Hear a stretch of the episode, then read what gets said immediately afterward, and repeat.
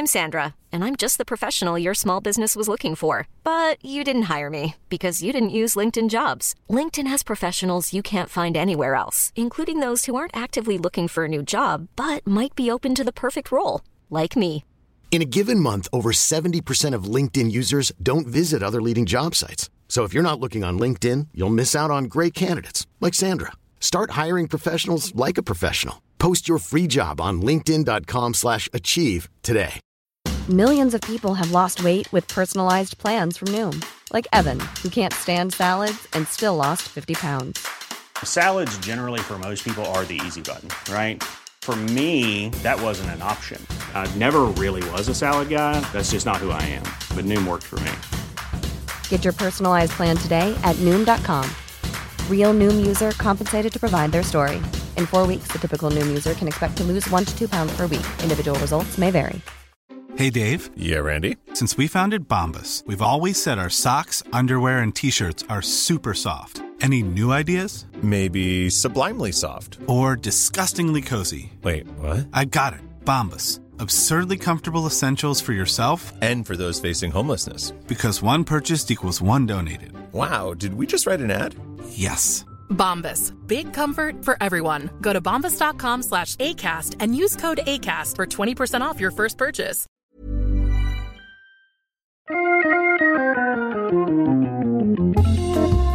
Welcome to Wood Talk. Now, here are three guys who, if combined, would make one hell of a woodworker Mark, Shannon, and Matt. Oh yeah, it's Wood Talk number 383 for May 22nd, 2017. On today's show, we're talking about different types of chisels, getting the most from your jack plane, and what if Matt moves? And we'd like to thank some folks who helped support us over at Patreon. That's patreon.com slash woodtalk. We have Greg, Brock, James Sodom, Marilyn Guthrie, Harry, Harry Richardson, Nicholas Steffi, and Blaze Morin. Thank you so much, everybody, for helping us out. We really appreciate the support. And again, go to patreon.com slash woodtalk and you can find out how you can help out the show and get a couple things in return and some bonus content too, like the email extra show, which is a lot of fun, and we do that every week. So I think we could just jump right into the good stuff here, guys. What is on the bench? Want me to go first? Can I go first? That was the fastest intro ever. Well, there's no sponsor, just our patrons. I'm Sponsored by shop today, us. so there's uh, there's a bench hook, uh, there's a piece of poplar, here's some Spanish cedar, There you go. uh, and some knife hinges, Brusso knife hinges. So Ooh, there we go. nice. They're not sponsoring That's today. it. We're not supposed to talk about them. Okay, they're they're That's not true. We love those guys. Okay, so what's on the bench? I'm uh, doing something very, very important. I'm building a wall and uh, covering up one of those garage doors. Finally, that's all. wow. so exciting, right? Now, I went to uh, I went to Wait, who's Home paying Depot. for the and- wall? What's that? Who's paying for the wall? Uh, you know who? The Mexicans. Oh, should we even say that? that? Is getting a little bit too political. I thought that's Broke my maybe own- we were going with a little bit. I broke my own rule, but Matt set it up, and I had to go for it. You're welcome, everyone. Okay, so this wall is basically just boxing in the garage door, turning a garage door space into a utility space, something I could hang stuff from. And I'm kind of reversing some of the stuff in the shop. The assembly tables going to one side, and the uh, workbenches going to the other side, and just a lot of moving stuff around. But the wall structure itself is just basic two by four, you know, 16 on center. I put a little bit of insulation in there, though I don't really think I truly needed it, but it is in front of a door that could have, you know, air leaks and things like that. So I did a little bit of insulation on it and uh, covered it with that T111 siding material, which just, I think it kind of looks good, looks very woody and woodworky. And I'm going to apply a very light stain to it just to darken it up because I think it's a little too, naturally, just a little too yellow. I, don't- I just don't like the way it appears on video, so I'm going to darken it up a little bit. And I got to say, I'm pretty happy with the results overall. It's it's nice and sturdy, and it is just temporary in a sense that if if we ever have to move, for whatever reason, that thing's coming out, and I'm not going to try to sell a house with a non-functional garage door. so it is But just it looks so. So nice. is it is it floor to ceiling? Like no, no, did you? So how did you actually build this? I mean, is it anchored with wood. into the floor, or did you just like bring out like supports from like the ledger above the door or something? and basically it's just offset so it sits in front of the the garage track so it's only coming off the wall about seven or eight inches which is what i needed to get the clearance for those tracks uh, from there it's just kind of braced with angle iron, like Simpson strong tie um, right angle pieces that are going into the framing around the garage door and then holding this piece in place. And it really doesn't take much for a, a, a wall this small. It really doesn't take many of those going up the sides and over the top to hold that thing in place and make it sturdy. And I just got a little bit of liquid nails and a pressure treated um, plate on the bottom to kind of just hold it in place. So if I had to move, you know, and get this stuff out of here, I could have that thing torn down in about, you know, five or 10 minutes.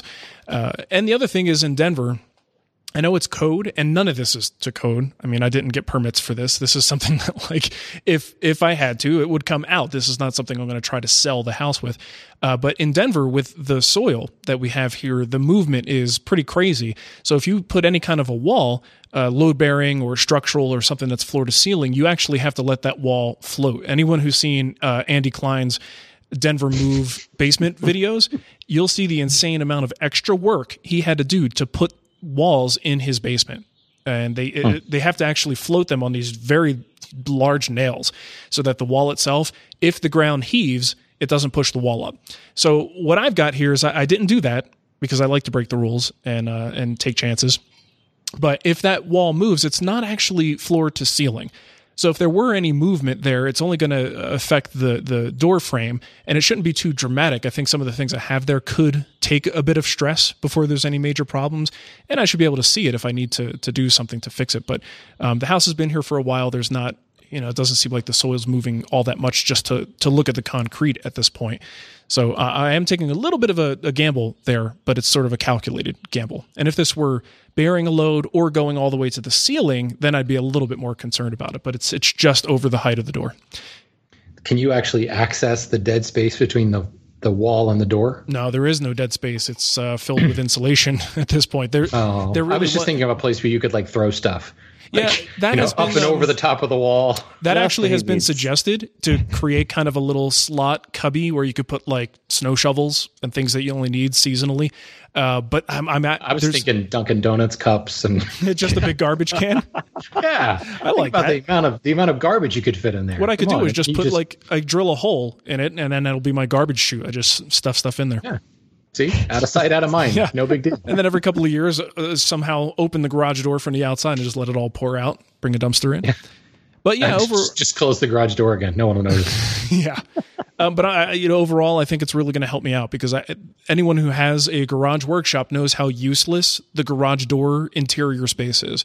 And obviously, if it's a functional door, there's nothing you could do. But if it's a, a door that you could sacrifice and make it non-functional, it really does give you a lot of extra space. So, um, looking forward to populating it with clamps because I'm going to move my clamps over and uh, not I'm not buying more. I'm just moving my clamps. And a lost opportunity for Cremona here.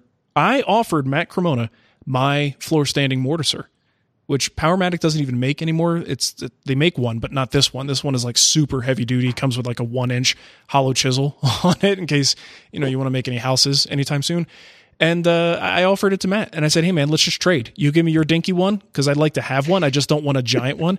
And he uses it a lot, right? And he's got some fairly large pieces, so he could use something like this. And his wife won't let him leave home. What do you think about that? Oh, oh, She wants to come with us and uh or with me, but uh she went and spent all her vacation days on maternity leave. Stupid babies. What a Telling lady, you know? Seriously. Well, anyways, I did find a buyer for it, so uh, someone from I think the guild page is going to stop by and pick that bad boy up. And I think what I'm going to do is probably, you know, if I really need one, I'm just going to get a, a tabletop version. I just don't use it enough to justify taking up all that extra floor space. So kind of it was a difficult thing to do because it is a really really nice hollow chisel mortiser. But you know, if you don't use it, what, what I mean, Matt, you're going through this right now with your shop, right? Yeah. Like, if you're not using it, it's got to go. Yep. Get it out. I mean, it's just wasted space. And If you didn't have a home for it, I'd take it off your hands just to, you know, put in the corner and put coffee on it. yeah, just just just create YouTube comments. just a, a giant paperweight.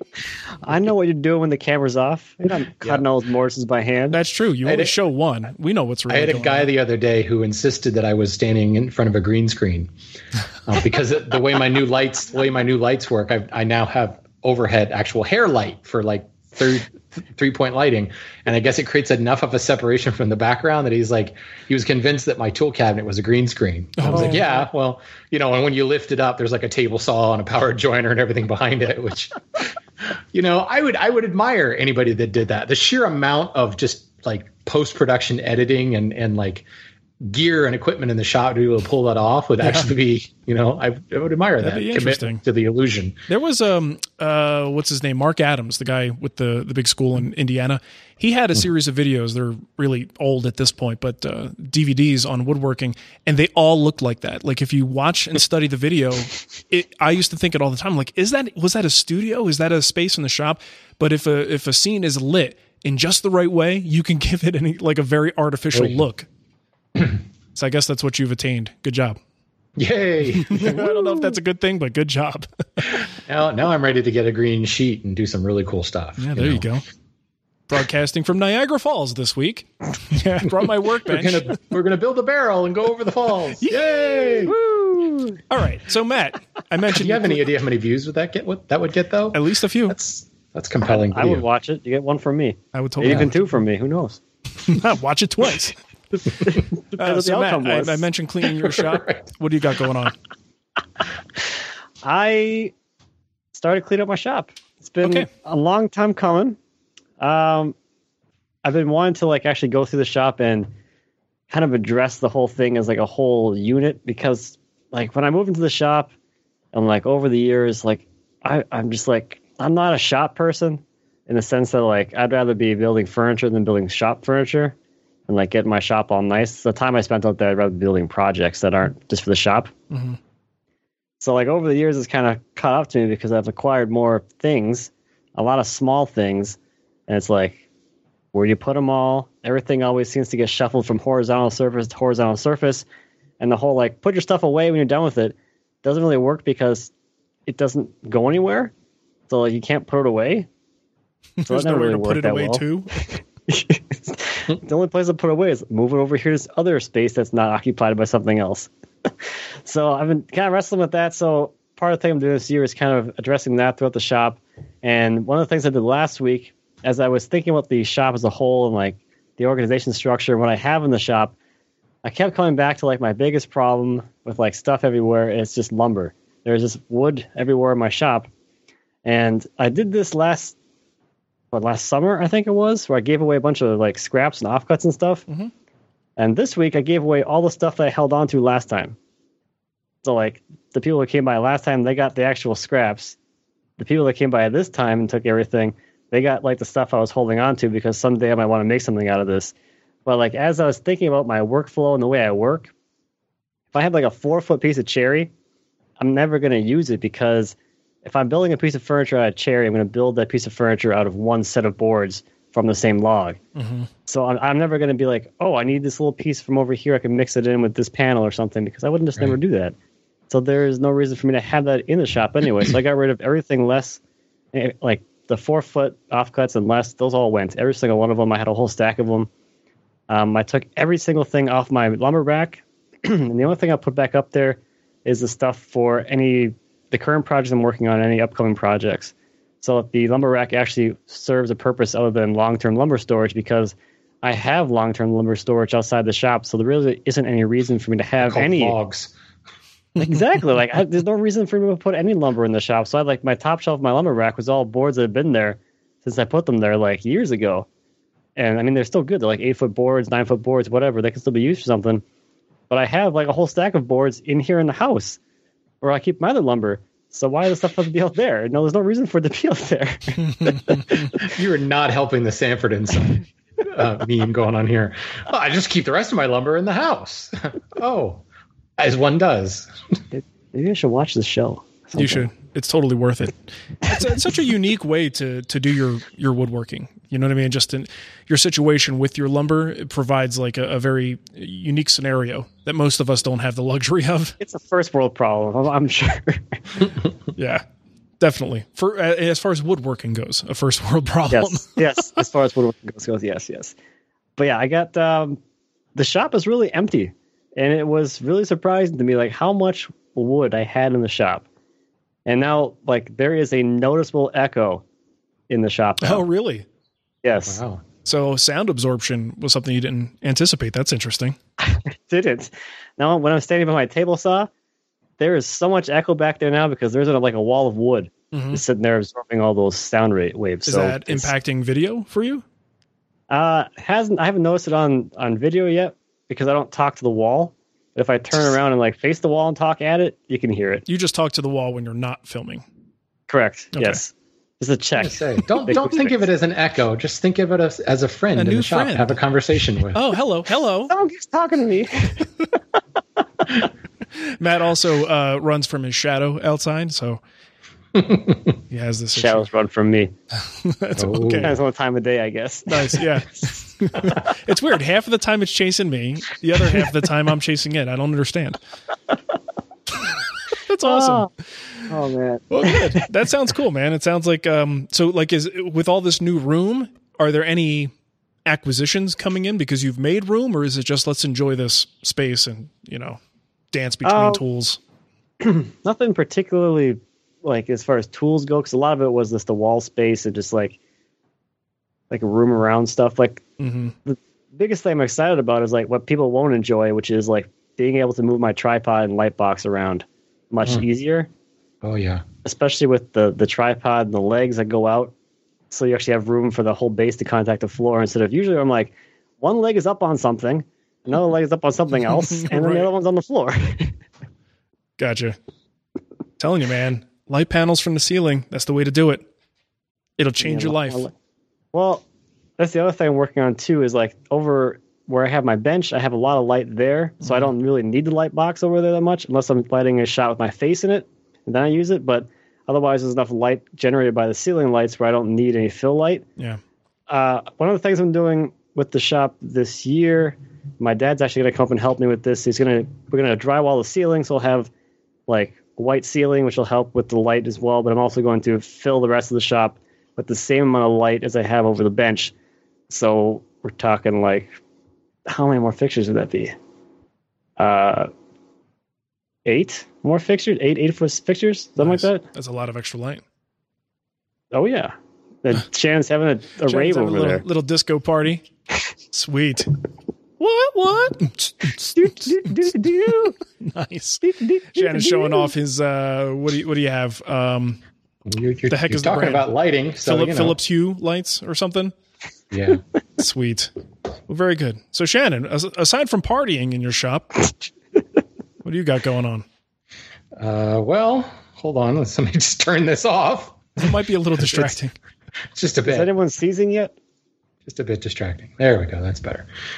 um, you, you know, it was it was a quiet week in the shop for me this week, just because stupid day job took a lot of my time. Um, doing some more tutorials for the hand tool school, and then I was in New York City on Saturday for uh, taking a Broadway show. One of the reasons I wasn't at Handworks this uh, weekend because my wife got for my birthday last March got me tickets and we also went to like a really awesome five star restaurant.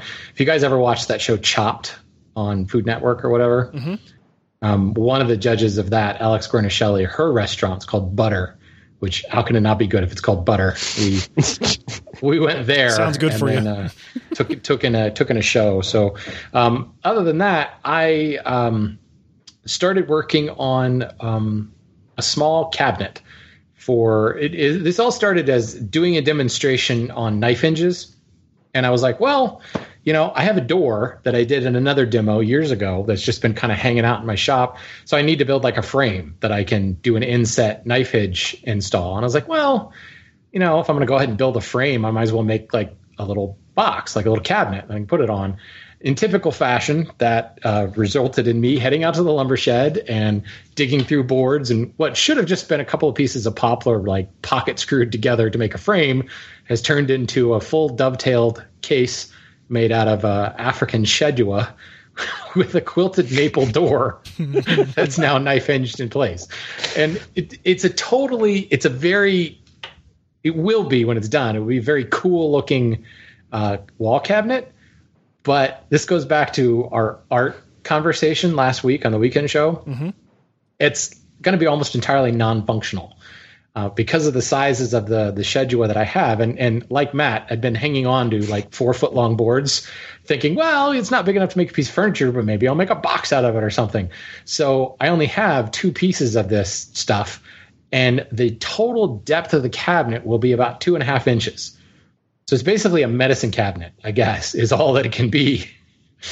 But I just I just can't see what I'm going to use it for other than eye candy to hang on the wall. Mm-hmm. So yeah, there we go. It's that will be art rather than furniture based on our last conversation. nice.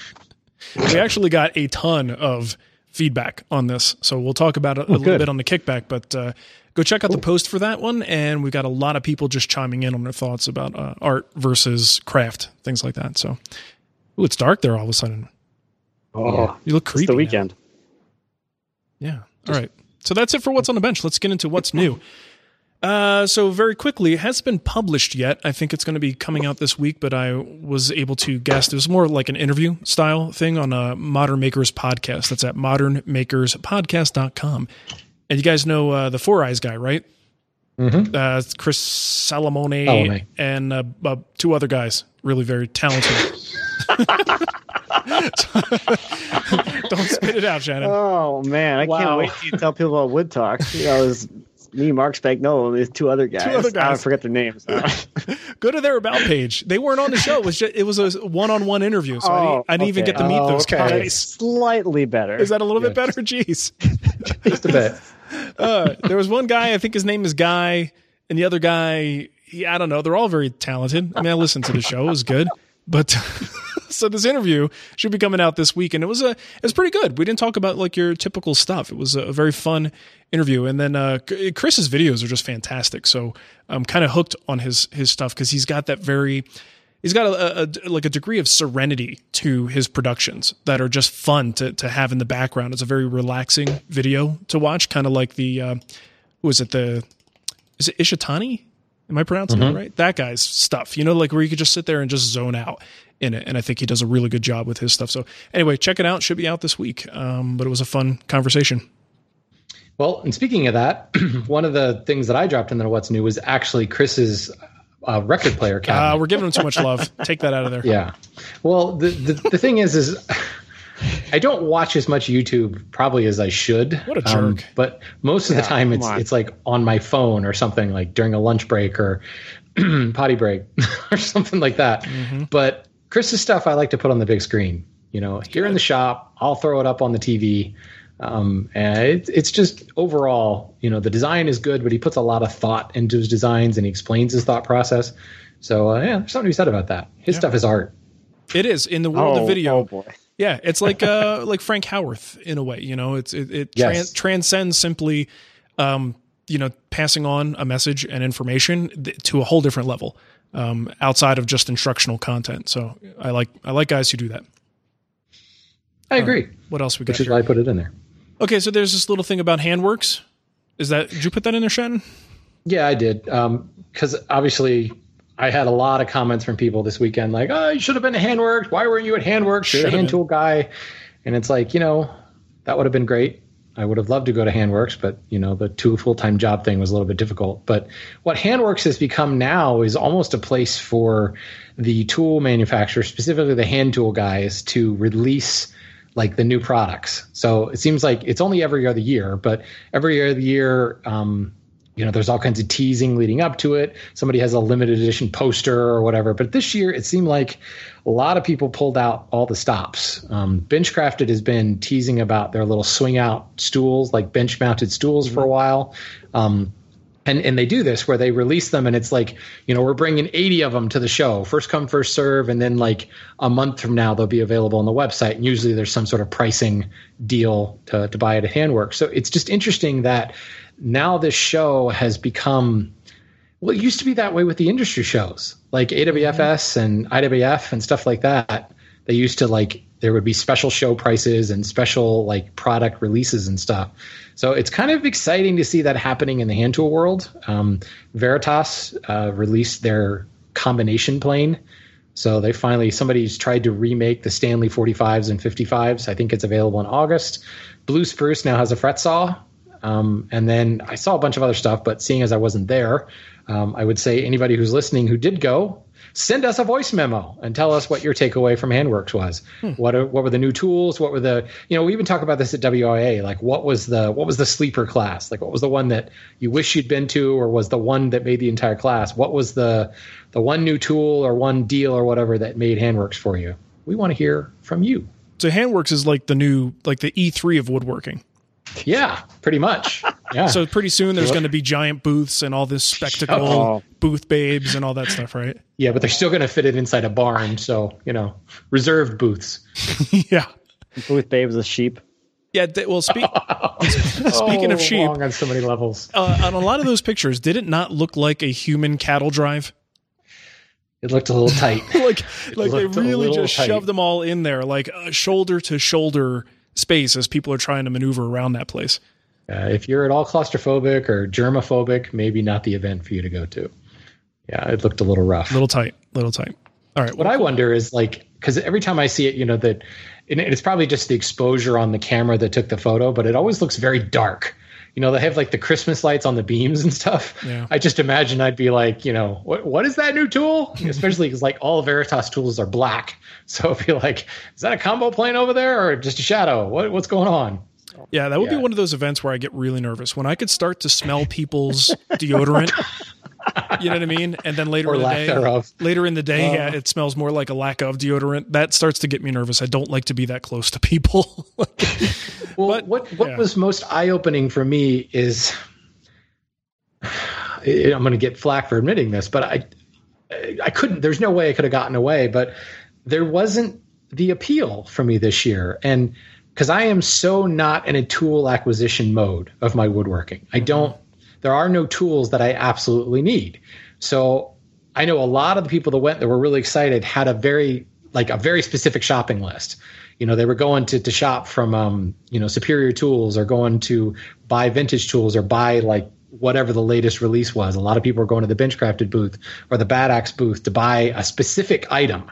Um, and seeing as I'm not in the market for anything, I was kind of like, well, like uh, I'm not really that upset about missing it. Certainly, the social element would be really cool, but this, if the social element is is crammed in like sardines, I'm not so sure about that.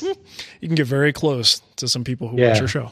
yeah, I don't know. It kind of makes me sad. Like maybe I should just, you know, like Matt did with his wood, just sell off all my tools just so I can get back into tool buying mode. Just that. Maybe I'm missing a whole aspect of woodworking. Speaking of first world problems, I have all the shopping tools I need. yeah, exactly. Well, acquisition is, I think, part of that excitement phase. You know, as you're really getting into. I find this with any new thing, any kind of new hobby you're interested in. The acquisition of the things to do that hobby is a fun phase of the process. But then you do eventually get to a point where that's no longer part of it, and now it's simply making things. But I, I could see why. It, it, if if that is primarily a product focused show, if you're not willing to buy, I don't think there's anything wrong with saying you're not that interested in what they have there. Right. Well, I mean, like WIA, the marketplace is always cool, but I go and take classes just because, you know, and I'll spend, especially this last year, um, well, mainly because I was teaching. So three hours of each day, or, or, or no, I guess it was like, but we taught two classes a day, right, Matt? I think. I did one a day. You had a double day. day, I think. Yeah. But whatever. Like three hours of your day is spent in a classroom. And then if you take a class, then there's another two hours. So, you know, five hours of your day, you're in learning stuff. Um, and then you kind of pop into the marketplace.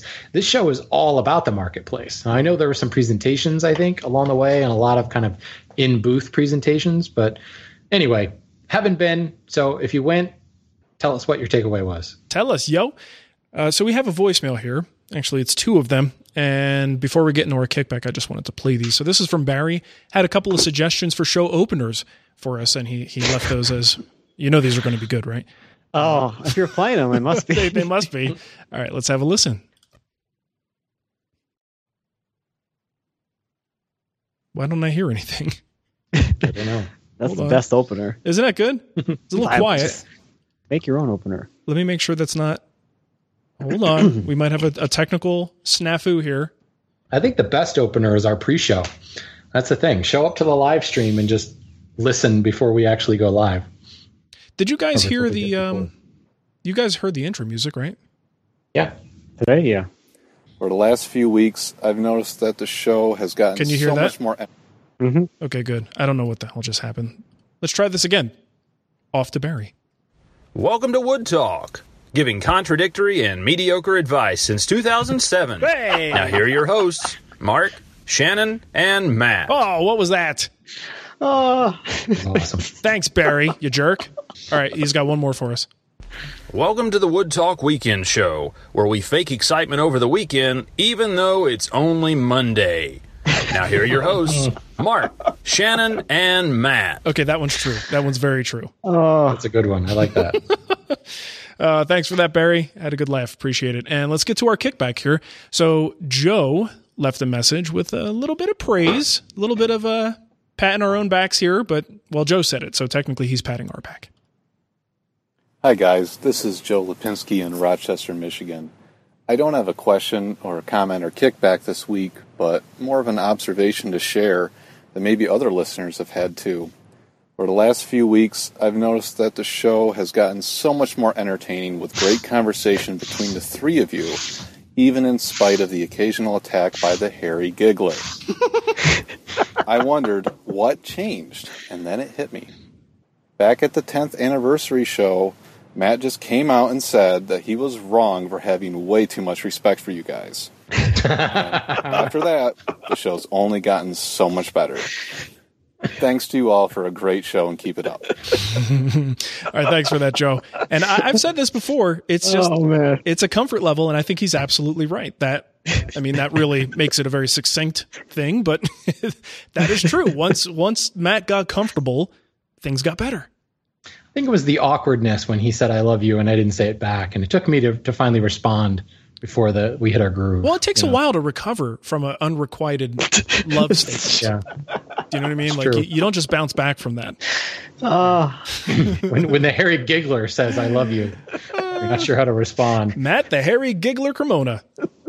Yeah, that's good stuff. Oh. Well, I mean, honestly, I think it truly is a comfort level thing, and uh, it takes a while for us to find a groove when there's a new host uh, interjected, especially since you know, the show's been going so long with the same host. It's kind of you know takes a while to to uh, to get into some level of understanding and timing is what a lot of it comes down to. Um, and I think thankfully we've uh, we found that sweet spot. boom. That's sweet By the spot. way, I think uh, harrygiggler.com is available. Matt. Oh, Ooh, that was that was last year's thing. All right, get a new shtick for this year. the Harry giggler. Oh, I mean the URL thing. Okay. Buying domains. we'll find something else that you could spend money on. Let's think about this, Shannon. We'll get back to you. Stickers. Yes, new stickers you have to have made. You have to get your hair, Harry Giggler, Harry Giggler stickler. Stickler. That's really hard to, to, say those words properly. All right, let's get to uh, Brian's kickback now. You remember last week we had someone call in who couldn't find lumber in Knoxville, and Brian has some advice. Hey guys, it's Brian. I just had a little feedback for Gil from the last episode. Uh, he said he was in Knoxville, and there's three places that I know of that he could uh, check out. Uh, number one is definitely Jeffries Woodworks or Jeffries Hardwoods in South Knoxville. Uh, Bob and Cyn- Cynthia Jeffries are really nice people, really good to work with. Uh, they've got a reasonable selection and uh, you know pretty fair prices, and they don't mind you uh, sorting through the lumber. It's all stacked vertical, so it's nice uh, to get in and look at. Uh, number two is Witt Building Company. They have uh, they keep some hardwood in stock, and, and they'll let you go look at it and, and buy pieces that you want. And then there's another place called A and M Supply that is mainly a plywood dealer that also carries some hardwood. They mainly deal with uh, commercial customers, so uh, just have, just know that before you before you go in there. Anyway, hope that helps Gil out, and uh, thanks, guys. Very good. Good information from a local. We like that. Yep. Okay, this is ano- another funny one. This is from Eric the Old Man, is what I'm going to call him from now on. Oh boy. Hey, Mark Shannon and other Matt. This is Eric, the guy who had questions about drill presses last week. Hey, I just want to say that I'm 27, and not all millennials are ignorant of what happened before 1990, like Matt. anyway, well, my wife does say I'm 85 at heart. Maybe that's why my two hobbies are woodworking and golf. So, anyway, hand me that grape soda get off my lawn. That's great about Eric the Old Man is he actually sounds like he's about 65 years old. He does. He's got a little bit of that that get off my lawn attitude. just already. like you know That's what nice. I'm I'm over this thing called life. Like everything is just crappy now, and I'm on the downhill slope. you know what I mean? Uh, like, I, I thought he was lying about his age. Yeah, there's there's a little bit of that Wilford Brimley in his voice right Yeah. there. That's awesome. Well, thanks, That's Eric, gonna- the old man. Anytime you want to call in and remind us how young you are, that'll be uh, that'll be fun. okay, so we got another one here. The kickbacks are fantastic, and by the way, these voice memos, killer. I love them. It's so much easier for us. The voice quality is good, so please continue to send us those. You can uh, actually understand it. Don't hear like the car noise in the background. Right, exactly. Even if they do record in their car, it's not as it's not as bad. Uh, those Skype recorded calls are just terrible. Um, so yeah, please please keep them coming. And again, that's Wood Talk. What is it? Woodtalkshow at gmail.com. No, Wood Talk Online. Sorry. That's a big mistake. Woodtalkonline at gmail.com is where you could send those. Oh. Uh, so next one here is from Vic, and he has some thoughts on uh, art versus craft. Hey guys, this is Vic up in Pasco. I'm calling about the subject of is furniture art. Uh, I, I agree with basically you all that it can and be, and it might not be. Um, I think a lot of it has to do with intention um, on the part of the person designing. Um, you know, if you're designing purely functionally and all you're doing is, um, you know, um, addressing things like as an afterthought, addressing you know the grain continuity and things like that. Probably not. But then you, if you are designing, um, you know, sketching things out, and you know, say you're sketching a chair or a table, whatever, but you're sketching it out, and you're you're doing it with the idea of, uh, you know, with the idea of form, composition, balance, flow, negative space, etc and then you have to go back through and figure out well how do i make this functional? What kind of joineries do i use? Um, how do i address uh, uh, movement etc then i think you're more on the art world side of the, the equation. Um, anyway that's my two cents worth and uh, but the reality is if you put a nail in a board and um, hang it up uh, it is quote unquote art so uh, there is that and have a good day bye Thanks for that, Vic. Vic's an uh, old friend of the show. Good guy. So let's see what else we have here. Uh, Matt, you want to get the next one? There's uh, there's no I, more. I can do mail. that. Yes. Someone from Dennis. He says about your recent podcast on art versus craft. I find the distinction between the two insulting. Heck, even I can take a brush and make a painting as good as some of the greats in the art realm. Uh, I heard a case when I heard of a case where some art artist was paid thousands of dollars by the Foundation for the Arts for a bag of trash from McDonald's. To begin with, I am totally blind, and I've been so for the past 16 years. Back in 2013, I went to the Utah State Fair to enter a steel string dreadnought style guitar I made the previous spring. I was told by the officials that it was a craft and not and was not eligible to be entered into the art portion of the fair. Their attitude was appalling. Wow. Hmm. Wow, that's interesting. I did have to edit that down a little bit. He had a lot of extra uh, information in there, but he's got some quite a bit of experience building, and he went into some of the things that uh, makes his situation different, being a blind woodworker. But um, really interesting perspective there. And you know what? I mean, not to to go against what he says, but that that goes back to the whole thing. I don't know that like unless the guitar was completely off the wall and it just happens to also be a guitar, I don't know that I would think of a guitar as art.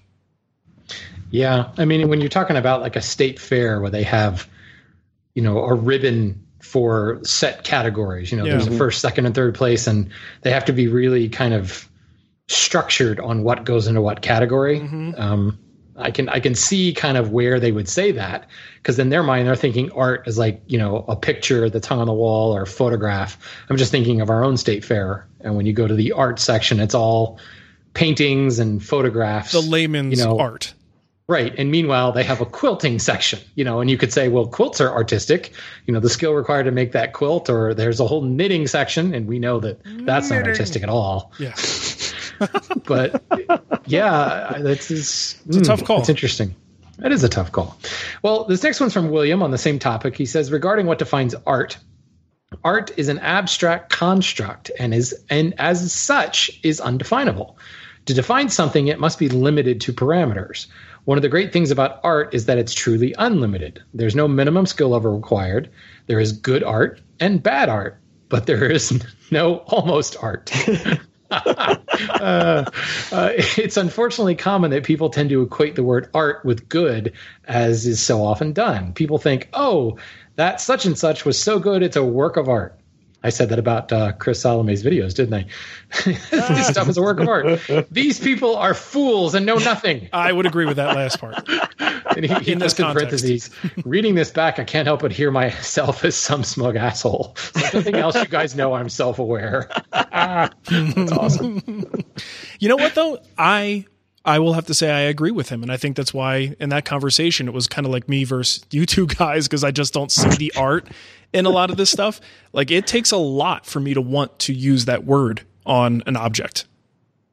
You know, I just I, I kind of I've, I've definitely fallen aside of thinking uh, where William is here. Hmm. Okay, enough about well, that. This was one all, of our most. It all depends on your childhood upbringing, I suppose. I think you know? so. You're right. I will blame my mom for this. she didn't expose me to art early enough in life, or at all. Um, okay, so we got some voicemail here. Michael wrote in. He's getting dust, not shavings. Let's find out why. Hey, Mark, Shannon, and Matt. Uh, this is Michael. Uh, so I'm following Mark's directions in uh, hybrid woodworking to sharpen card scrapers and cabinet scraper blades. Uh, you know, I'm following it step by step, and I've tried a couple of times, um, and I'm mostly winding up with dust instead of shavings. Uh, you know, so I'm, I'm wondering if you guys might be able to specify or point to, you know, some step somewhere where I'm just not doing it right that might result in uh, you know in, in dust instead of shavings. All right, I appreciate any help. Thanks very much. Bye bye. If you followed my stuff step by step, it would be working. Just saying. Oh boy. Well, I mean that uh, might yeah, be the first mistake because he, he, he, watched my video. He went to Mark for a card scraping sharpening video. Yes. I mean, there's the elephant in the room. Good right? point. Good point. I admit it. I suck. So well, what is the method you espouse? Because I think card scrapers are probably the like. There's probably more ways to sharpen a card scraper than any other tool out there. So, what do you suggest, Mark? It's honestly when I look into card scraping uh, or sharpening of card scrapers, I find there to be like commonality amongst the different techniques out there um, that are all pretty much the same. And you just find these slight variations. And I think a lot of times it just comes down to that burnishing process. Uh, you get everything else done right then the burnishing is where you might go wrong. And it may just be holding things at the wrong angle, or maybe going too many times where you are folding it over and actually weakening that little bit of right. uh, steel at the edge. So I think that's where people usually go wrong and they overthink the burnishing. And uh, yeah. w- one thing that really helped me was when I watched David Marks do this. Uh, he actually does the burnishing. A lot of times I'll use my um, like little vise over here uh, just so I don't have to hold it, but he'll hold it in his hand and put it on his knee and he'll do his burnishing that way. And that can give you an idea of how much pressure he's using and how many strokes it takes to develop that burr. And it's not as much as you think. So I think that's one area people are overworking the, uh, you know, what they're, they're trying to roll that edge, they're overworking it. Um, but the other thing I would think that could be problematic is they aren't doing enough prep work ahead of time. So the goal is to kind of make that square edge. If you were to look at the profile of the, of the the scraper, you want to make it a truly square edge, almost like two chisel corners. So it has to be nice and sharp. So that means flattening the faces as well as the side. And if you don't get that right, then when you go to burn to do the burnishing, you don't actually have the material there that you think you have. So you're just kind of rolling it over the edge and not actually creating uh, the hook. So what do, you, what do you guys want to add to that? That's at least from my experience, what I've seen. A lot of times, what I find is that uh, as you're you're talking about the prep work, um, maybe you got shavings for like a pass or a pass and a half, mm-hmm. and now it's dust, and you're thinking, what the what the heck, man? Do I have to resharpen this? Because maybe you didn't hone the edge. So you've used a file across that edge and you've got it nice and 90 degrees and square and everything. But then take it to a stone and kind of refine that edge a little bit because if it's straight off a file, it will work. But it's it would be the same thing as if uh, taking your chisel and sharpening it with a file. It will get sharp, but the edge won't be nearly as durable because you don't have a, a really nice polished edge there. So that would be the first thing. And then what I recommend is don't don't roll a burr right away get it so that it's it's sharpened 90 degrees and you've got 90 degree corners and then just take it to whatever it is you want to scrape and and feel how that works. It, you will be able to get shavings with just a 90 degree edge and you can get a feel for how that card scraper should feel when it's cutting properly. Um, because you're right mark i think people probably put too steep of a burr. So they're trying to get it to engage, and either it's weak and it's just broken off the burr, and now you've got a rounded over edge, or in order to get it to engage, I'm actually showing it if you're watching the video. In order to get it to engage, you've got to lean it over too far. And then your your knuckles are dragging on the wood and you can't get the leverage on it. Ideally, the burr should be just off 90 degrees. It's a very slight angle, like one, two, maybe five degrees off of 90. And if you put the card scraper down vertical on the wood and just lean it forward kind of while you're pushing it forward, you'll feel it grab. It'll actually stop and you have to apply a little bit of pressure to get it to to push back. So, you know, I, I think that starting at 90 degrees with no burr whatsoever is kind of like the training wheels version. Um, and you get a feel for how it cuts, then slowly add that burr.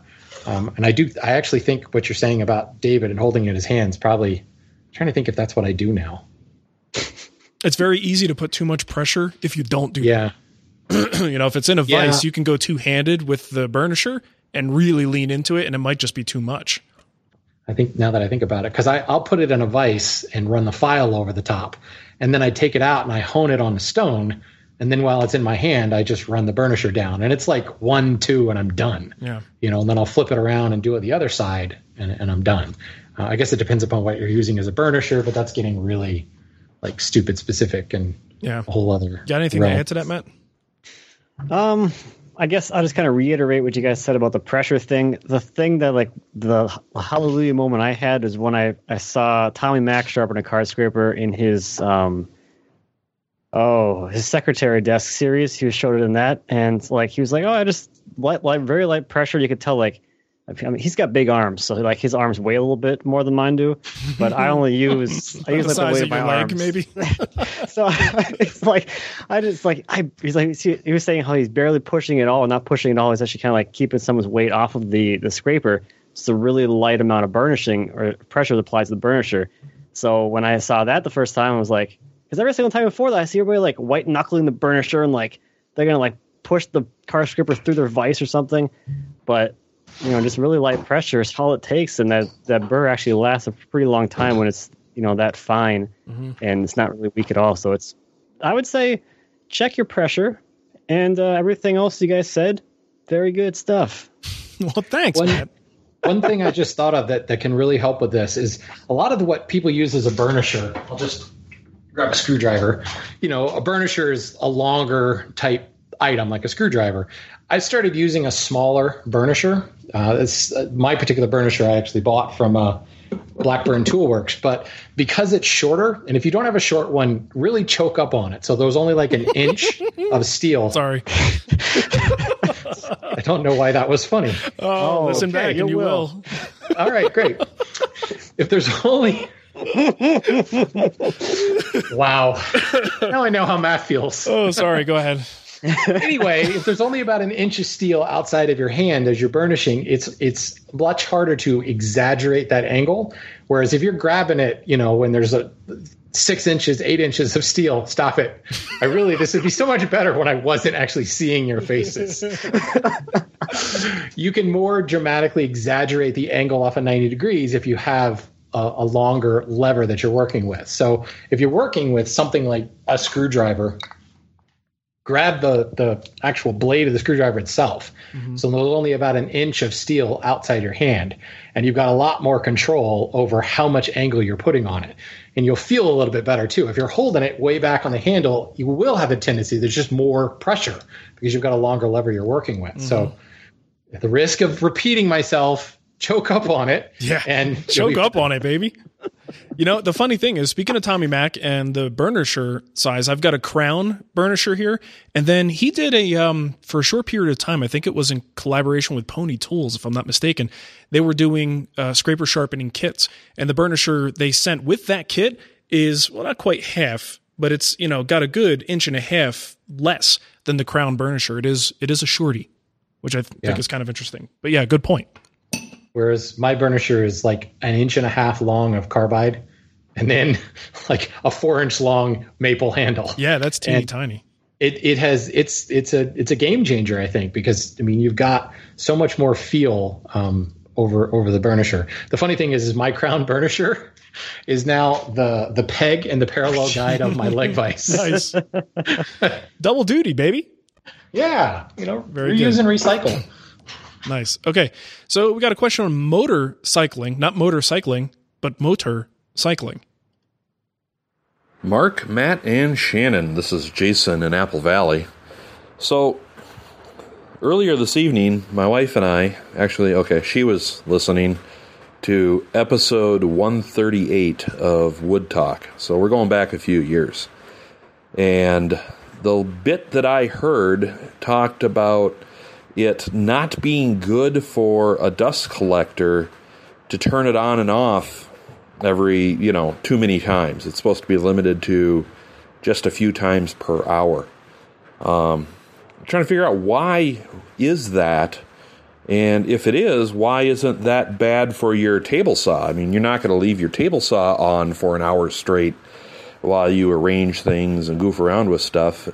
Generally, not a healthy thing to do. So, um, why is it different for a dust collector? They're both similar motors. Uh, am I not correct? Please educate me. Thank you very much. Okay. I don't know nothing about motors. So I actually contacted the folks at Oneida and got an answer. But before I read this, do you guys have any immediate thoughts on it? I'm just hoping that wasn't my advice back in episode 138 because I have that just sounds because I'm not following it. I'll tell you that much. I turn my dust collector on and off all the time. It would have definitely been something that I would have said because I've read that many, many times in, in manuals and cyclone manuals. Now I'm The only- standing here staring at the window AC unit, and it specifically says wait three minutes before restarting. So there's an actual like maybe that's the same thing. I don't Okay. know. The only thing I can think of for dust collector versus table saw is a dust collector has a higher starting load. Mm-hmm. I would think it's about it. But other than that, like, I would, that's a good I point. personally wouldn't care. that was the one machine that used to flip my breaker before I put in 20 amp circuits all the time. So Right. see that. Well, and I think the physical load uh, uh, plays into it as well. Let's. Uh, so I emailed my Well, boy the Mike. switch is just as easy to flip on and off as it was my table saw. So there's no physical. You're a dork. Just letting you know. Uh, Oh, so anyway, I email Mike at Oneida, and Mike says that the motorcycling issue you're describing is specific to large single-phase induction motors with magnetic starters. Essentially, when these larger motors turn on, they're already under a heavy load due to both the weight of the impeller on the shaft and the air resistance that they have to overcome before reaching max RPM. This generates a high amount of amperage and heat compared to a typical load. Repeatedly starting the motor continuously makes the motor hotter and hotter, which can wear out the insulation eh, on some internal components. And if the motor's too hot, it won't turn on at all as a safety precaution. In comparison, three phase motors and the smaller universal motors on almost any hand tool can be repeatedly turned on and off without issue. We recommend that the dust collector motor not be started more than six times per hour. Ideally, it should be left on while any tools are in operation in the shop. Some tools, like lathes, have motors that are specifically designed for repeated starts under heavy loads. But for a dust collector, the ideal application requires that they be left on continuously to keep the shop air clean. And uh, that's from Oneida. So I thought that was pretty good information. Hopefully, a good answer to your uh, question there, Jason. That makes sense. Mm-hmm. I like that answer. It does. Except for the motor thing on hand tools. I don't get that part. Wah, wah. what was it that I posted? I posted something recently, and you said it would be a great place to rest your hand tools or something like that. What did I? I can't, Yeah. Yeah. I think it was your. oh, um, my router table, wasn't it? Yeah, your router table. my new infrared router Just- table. because of the precision in that router table top would be a great place for me Yeah. to set my like rabbet planes. yeah, nice things. display for your hand planes. And I could precisely dial in the fence location so that it would just be wide enough for the length of my rabbet planes. That's It'd be right. good. I, I demand precision in my hand tool storage. You do. Nothing but the best for you. Okay, so let's get to our email here. Oh, by the way, just mention one more time if you want to send us one of those voice memos, uh, you could do that at woodtalkonline at gmail.com. I got the email right this time. Okay, so email. Darth Rust wrote in and he's uh, got a question about chisels. He said there's bench chisels, butt chisels, dovetail, fishtail, skew, mortise, firmer. It goes on like for a while. The depth of chisel types makes me think that it's more than just marketing, but I don't know what I don't know. Is there something at the bottom of the rabbit hole, or am I being daft in thinking that a few selected bench chisels is sufficient for most shops? If your chisel collection were abducted by malign aliens who are not covered by insurance, uh, what selection would you replace them with? All right, chisels.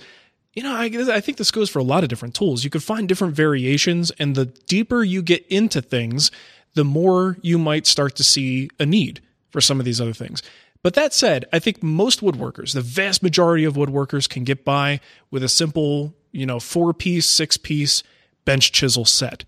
And you will get to points where if you start to get into finer joinery, uh, just an example, you're cutting dovetails and you're trying to remove waste between the pins you know, and you're trying to get a, a, regular chisel that might not have the right kind of, you know, bevel edge on it, and you're trying to get in there and you wind up actually gouging or, um, you know, denting the wood because you can't, the shape of the chisel just doesn't go into that tight angle there. And that's a reason why they have dovetail chisels, you know, and, and fishtail chisels can be good for cleaning out waste as well. So there are reasons these things exist, but you can usually get by without them. Just like anything else, the deeper you get, the more specific your needs are. Hey, stop it! Don't do that to me. Only I do that to Shannon. Um, the more Oh. the more specific. That was an inadvertent laugh. I was thinking about like how funny it is because a lot of things. Anyway, it would take you into the whole like specific things. But then I realized the joke after I was laughing. So that wasn't even so what the you were joke. laughing Matt the was joke actually on innocently laughing. I guess so. That's about just woodworking. That's just where my You're the dirty goes. one. yeah, that falls firmly on your shoulders, Mark. okay, then I'm totally immature, as everyone already knows. Well, yeah, we already knew that. Don't worry. Okay. Um, so yeah, I think the deeper you get into these things, go ahead, laugh. Ha ha ha. the the more you might find a need because you are just getting that much more picky, let's say, uh, about the results. Um, so I'm curious from you guys if let's say the bench chisels are out of the equation because I think we all can see the value in that. If you had to go to a specialty chisel, what would be the first one you would purchase after your bench chisels? See, I'm kind of like in a different world with you. Like, I wouldn't even need my bench chisels. I barely even use those. Really? Yeah. So you would like I'm use, using like, my chisels? my butt chisels or my specialty like dovetail chisels primarily, and my bench chisels don't really come out ever or very rarely. No kidding. Yeah, only my really wide ones will come out, but the rest of them I don't use like whatever I could, I could see that though, because when you're pulling on hand tools, you're kind of into that refining stage, right? You're Mhm, not really, yeah. yeah. so heavy duty stock removal and stuff like that. Yeah, that makes sense. So I it's your see that. so the butt chisels are the ones that you you know sort of are your go to. Um, my go-to joinery? ones are going to be my uh, Ashley Iles roundback chisels. They have that round uh, profile to them, or like the Mm-hmm. round, um, like I don't know. cross section. There you go. That's the word. Jeez. Yes, it has a round. It has a half round cross section. So instead of uh, bevels on the top and then the flat top or whatever, it has just a half moon kind of thing going on. Nice. Which I really enjoy those ones. Interesting. What about you, Shannon? It would be mortise chisels. Um, and that's a perfect example. You can cut a mortise, you can chop a mortise with a regular old bench chisel. Um, but if you do a lot of it, you know, if you really are into the hand tool thing and you are chopping out a lot of mortises, an actual and and even more specific, a pig sticker English style handled mortise chisel, because the, you get the automatic alignment of that oblong handle. You get a much much beefier cross section. You have a trapezoidal cross section, so that actually wedges free a little bit. Um, but again, if you're just chopping the occasional mortise, yes, a bench chisel works perfectly fine. Um, but the more and more you do it, you know, you're going to want a specialty chisel, and that's the one that I probably reach for Yeah. uh, more than my my bench chisels because I do use my bench chisels all the time Right. Because I'm just better than Matt. Of course. well, we already knew that. I, I would say this is also one of those things where, and this goes for any tool in the shop. We'll be talking about tool acquisition on the weekend show, so this kind of ties in a little bit. But yes, Spoiler. you know, yeah, spoiler alert. You know these things exist, but it doesn't doesn't mean you need them. So wait until you absolutely. No, I'm sorry. I need them. I know I, that goes against everything most of us believe in. Uh, but yeah, wait until you have a need. You know, you, you get into a situation where you keep ruining this thing because you just don't have this type of chisel. That's when you go out and buy that thing. Um, especially in the world of chisels, you can get by with a single set of just bench chisels for a long time. And, and Matt, if you didn't have those other specialty chisels, you could probably do quite a bit, you know, just with your regular bench chisels if you didn't have those other Well, options I did. are a little bit more tailored to you. Back in the day, I did. Yes. When you it was a little less efficient or a little less enjoyable, but I did. You can get it done. He found a need that he, he needed to choke up on the chisel, so he got a short butt chisel. That's right. That's disgusting. All right. Um, Matt, you're up. Ah. Always ending on a joke. Every, I think every single one of Mark's emails ends on a joke. Can't help it. I just think it's indicative that I'm the only baseball fan here because I say choke up on it, and I'm just immediately totally innocent. I don't. Wow. Nobody talks like that. Yeah, who, ta- who, s- who says those words? those aren't real words. Oh man, that was all right. Get it. Get, well, the, put on your shock collar. I need to shock you when you take right. when you take too Gotta long. shock it back into the show. Come on, man. I, I have to say though, this is probably one of my most enjoyable like hour and a half, two hour blocks of my entire week. That's good. Good. Yeah. It's a shame we're trying to get it down to 60 minutes. Yeah, we're trying to shorten it for you. Ah, all right, guys. Let me answer a question here. ahead. Whatever. Do it. All right. Uh, it seems like Marc set off a YouTube woodworker slash maker migration. So many YouTubers I follow are currently in the middle of a shop relocation. April Wilkerson makes something. I like to make up, Shop built. Ty- Ty- Tyler, and a couple others. I'm sure all of them are going to going through similar similar wow similar decisions Marc had to make about what was worth moving. It made me think about Matt and his literal tons of things that are in his backyard. My question for Matt is what would your exit strategy be if circumstances as opportunities came up that made you consider moving? How much would your bandsaw mill and stacks of lumber factor, factor into this, this decision to move or not? So I'll say this. I think every, anyone who's in, who's like a grown up will kind of understand where I'm coming from with this. When I bought this house, I didn't plan to be here forever, and I don't plan to be here for very much longer. But you know how plans kind of work. You never know. You, you can't plan things. Are you playing something? No, just go on. Oh, jeez. Tell us more about Oh. your moving plans. How are you gonna move all that crap? Oh man. So yeah, uh, we are actually looking to uh, get into a position where we will be moving. Um, hopefully next year sometime. Uh, so, and that's been like the the plan in the back of my mind for a while now. So, like, I built I built a bandsaw mill here with the intention of moving within like two years of building it. So actually, I don't know.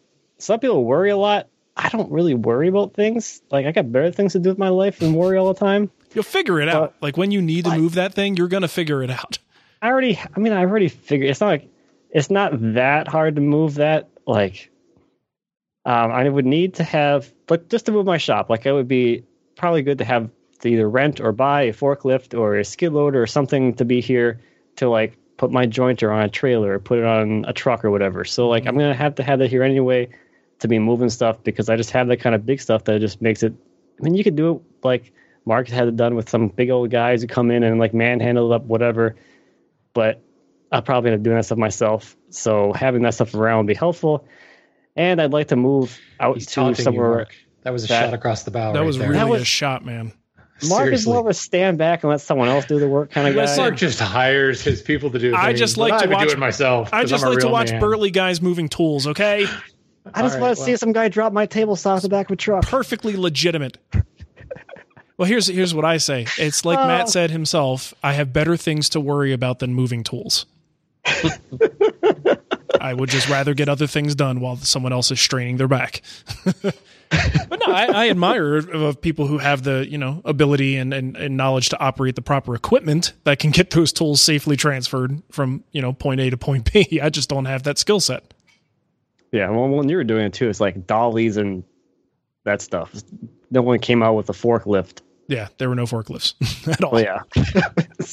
So I mean, it would be quite an undertaking, though. I mean, uh, the material and stuff like that. I mean, but uh, you're handling it yourself, so you can kind of you probably be able to go on your own timetable. So it wouldn't be as like essential that everything be done within a like two hour window. Yeah, I just think you've already built a bandsaw mill. Just think of how much better your second one will be. Good point. when you get to the new house. Nope. You know Nope. how much quicker Nope. it will go because Nope. you've already had that experience. Nope, nope, nope, nope, nope. nope, nope, nope, nope, nope, nope. Now, if some woodworker comes and sees your house and goes, "Oh, I'll buy it if you throw in the bandsaw mill," you know, you might reconsider. We know how well that worked for Marc. They would having have a woodworking throwing- shop in the deal sold his house instantly. yeah, that's true. Only if it like increased the sale value of the home by like I don't know, at least fifty thousand dollars. I I'm not doing that again. Probably not happening.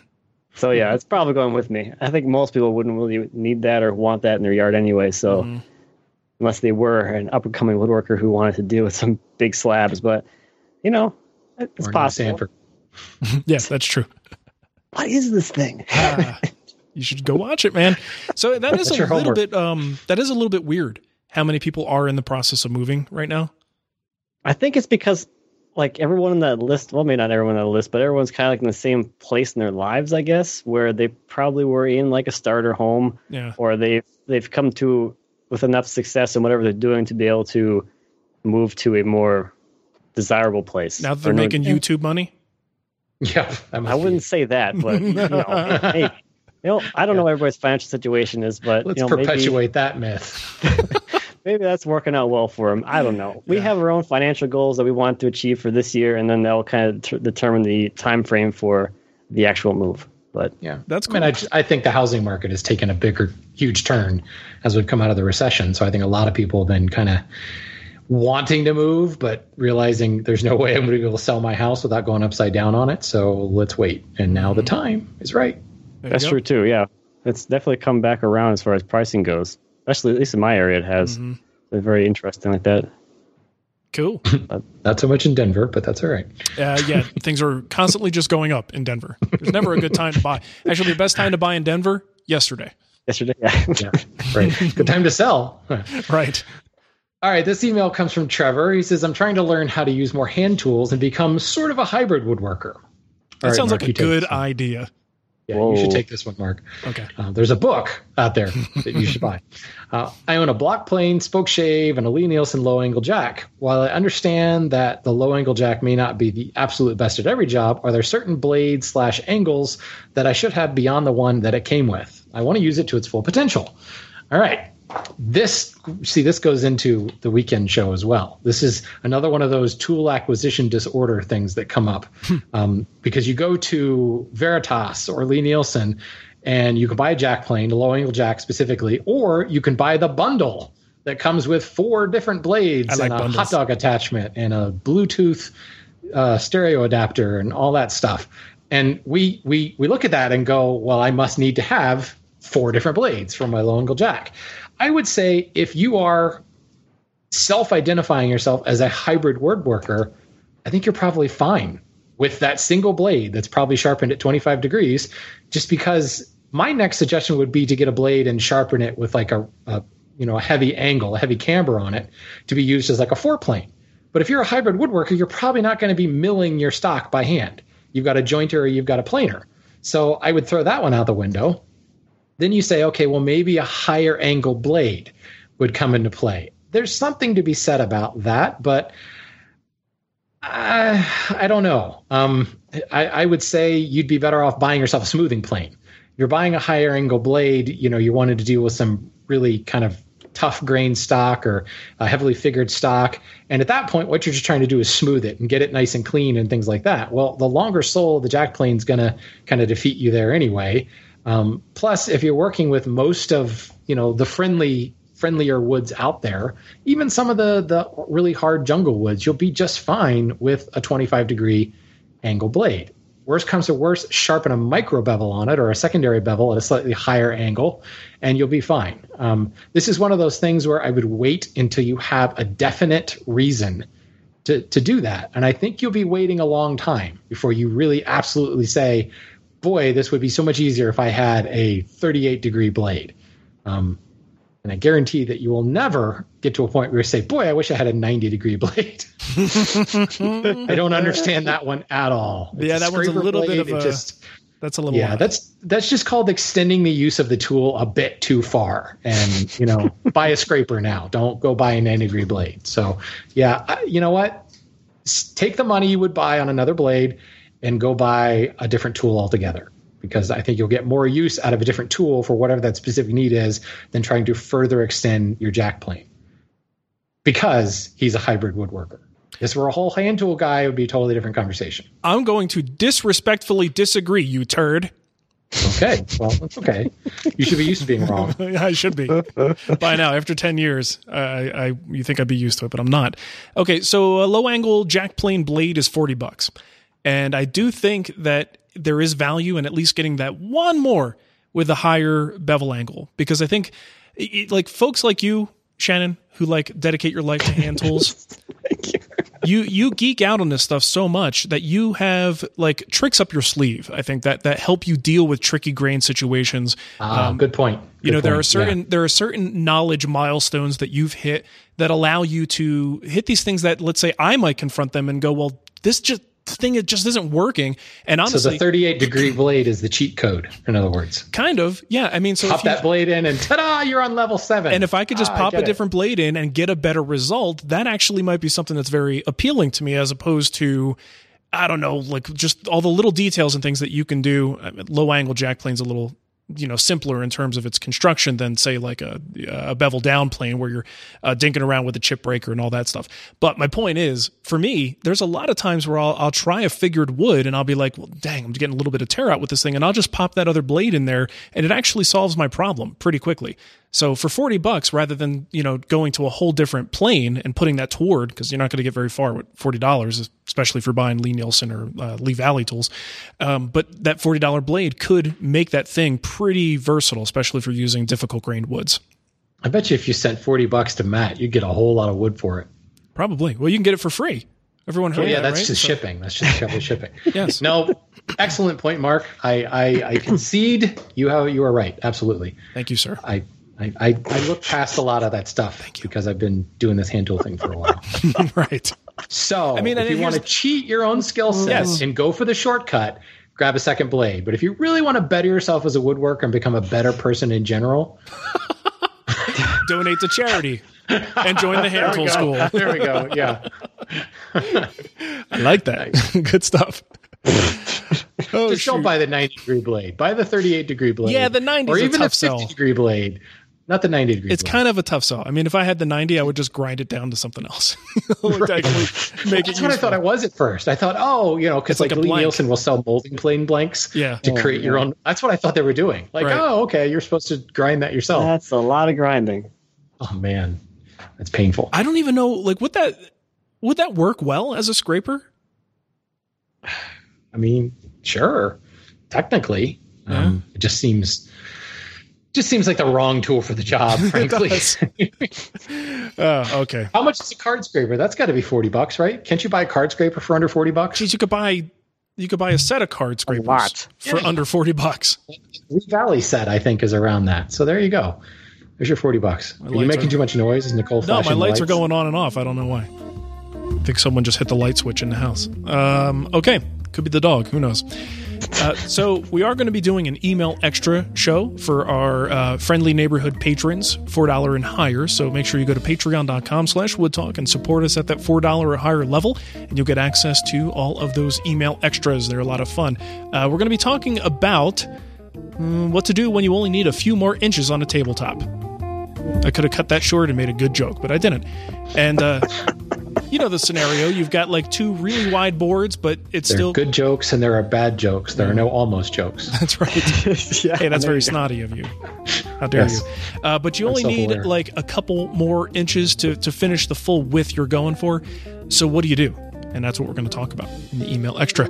Uh, so if you want to support the show, you can certainly do that. Patreon.com slash Woodtalk. You can also go to twwstore.com and pick yourself up a Wood Talk t-shirt.